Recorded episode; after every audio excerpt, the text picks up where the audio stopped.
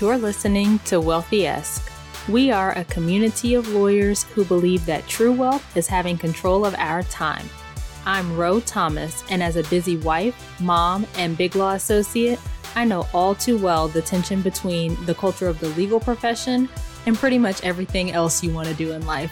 Each week, I'm bringing you the information and tools you need to take back control of your time by reframing your mindset and managing your money to achieve lifestyle freedom.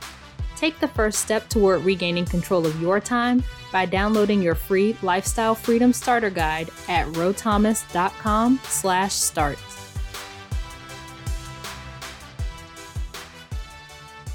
Hey friend, how are you? I hope you're doing well and having an amazing day. Welcome back to the show. I'm glad to have you with me. Before we jump in today, I want to let you know that I'm doing a webinar with my friend Laura Chipman on Monday, June 7th at 8 p.m. Eastern Time, and it's called How to Manage Your Time, Your Money, and Your Energy to Create a Life You Love. It is going to be so much fun. I am really looking forward to it. So, if you are feeling like you are just trying to make it, like you are barely keeping your head above water, you are looking for a way to uh, learn how to manage your time better, your money better, your energy better, you want to be in this webinar. So, you can head to rothomas.com slash time, money, energy.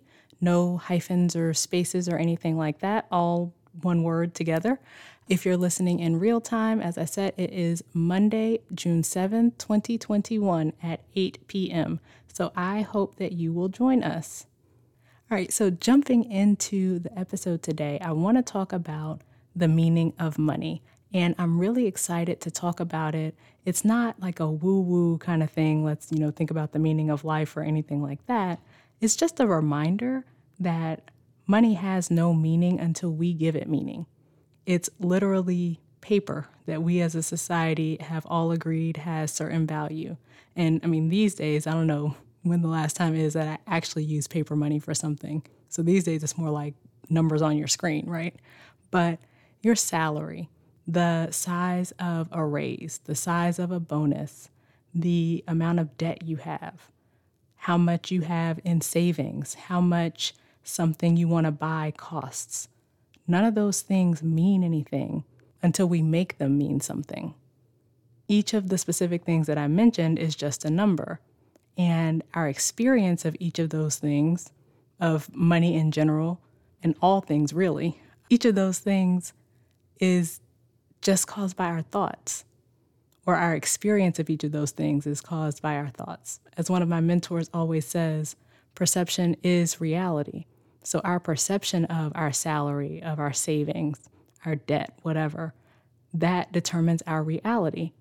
When we perceive our salary as too low, or we think we don't have enough savings, or we think that the amount of debt we have is bad, that's the reality that we create for ourselves, right? That's the way that we experience each of those things.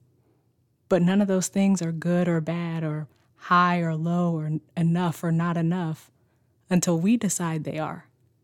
And the reason we know that is different people have different opinions about those different numbers, right? Those numbers don't inherently have any particular meaning. Even the same person might have a different opinion depending on the context. So, I have a few examples for you. First, what are your thoughts about a $150,000 salary? I remember when my husband was in med school and some of his classmates would say things like they didn't want to go into primary care, which is like family medicine, that's what my husband does, or pediatrics, internal medicine, you know, OBGYN, that kind of thing. But they'd say they didn't want to go into primary care because they didn't want to, quote, be poor.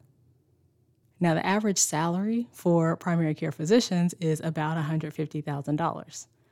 Yes, primary care specialties are maybe the lowest paying specialties, but most physicians in those specialties still make six figures.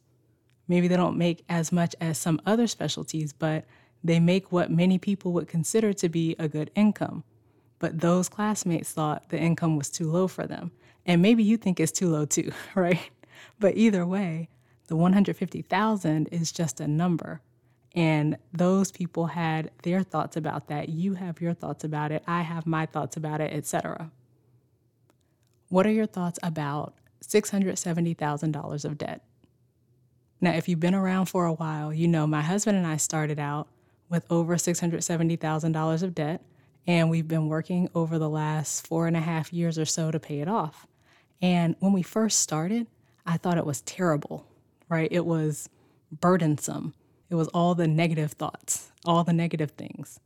And now I see it as a catalyst for me being able to help other people learn to manage their money better. Like if we didn't have that debt and hadn't been working on paying it off, I wouldn't have that story or the lessons that I've learned to share with you. And finally, what are your thoughts about $50,000 in savings? I've mentioned before that a woman I worked with a few years ago was telling me how she didn't have a lot in savings. And I asked her, well, you know, how much is it? She's like, oh, it's not a lot. I'm like, but what's the number? And eventually she said, well, it's only 50,000.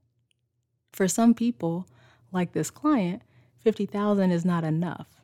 For others, that would be the perfect amount.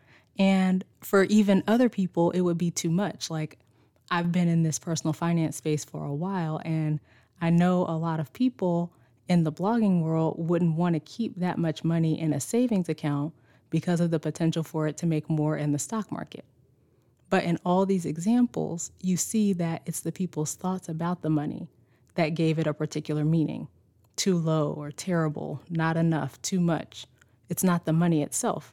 The money doesn't mean anything by itself we make it mean something because of the way we think about it.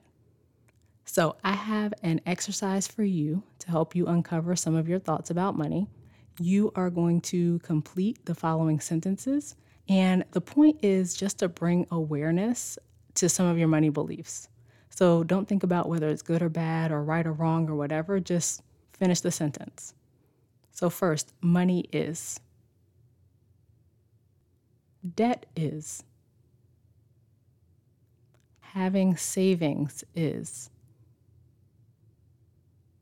People with money are. For my parents, money was. If I had more money, I would. So just take a look at the way you finish those sentences. And, you know, if you didn't actually do it in real time and you want to come back to it when you have time to think about it, that's fine.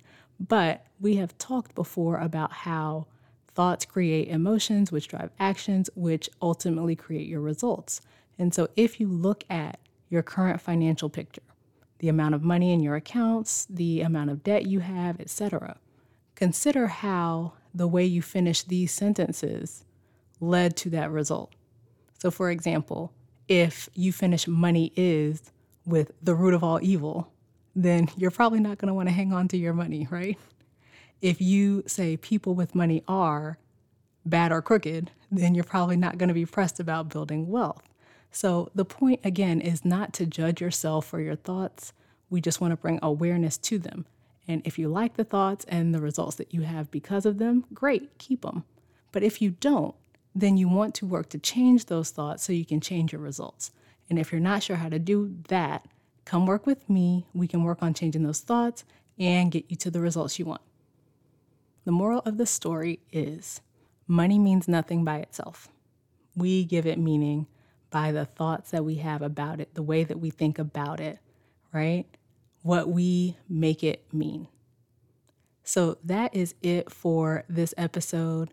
Please take a second to subscribe to the show on whatever platform you're listening on leave a review. Those things really help other people find the show. Also, come hang out with me on social media. My handle is at I am on Instagram, and you can also find me on LinkedIn. Last but certainly not least, please share this episode with a friend or two who you think would benefit from it.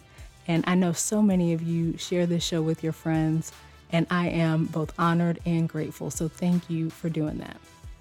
Okay, friend, as we close out, I pray that you will take a minute to examine your thoughts about money.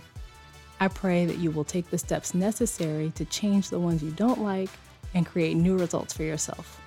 And as always, I pray that you continue to take steps to regain control of your time, build wealth, and live the life of freedom and choice you deserve. Talk to you later.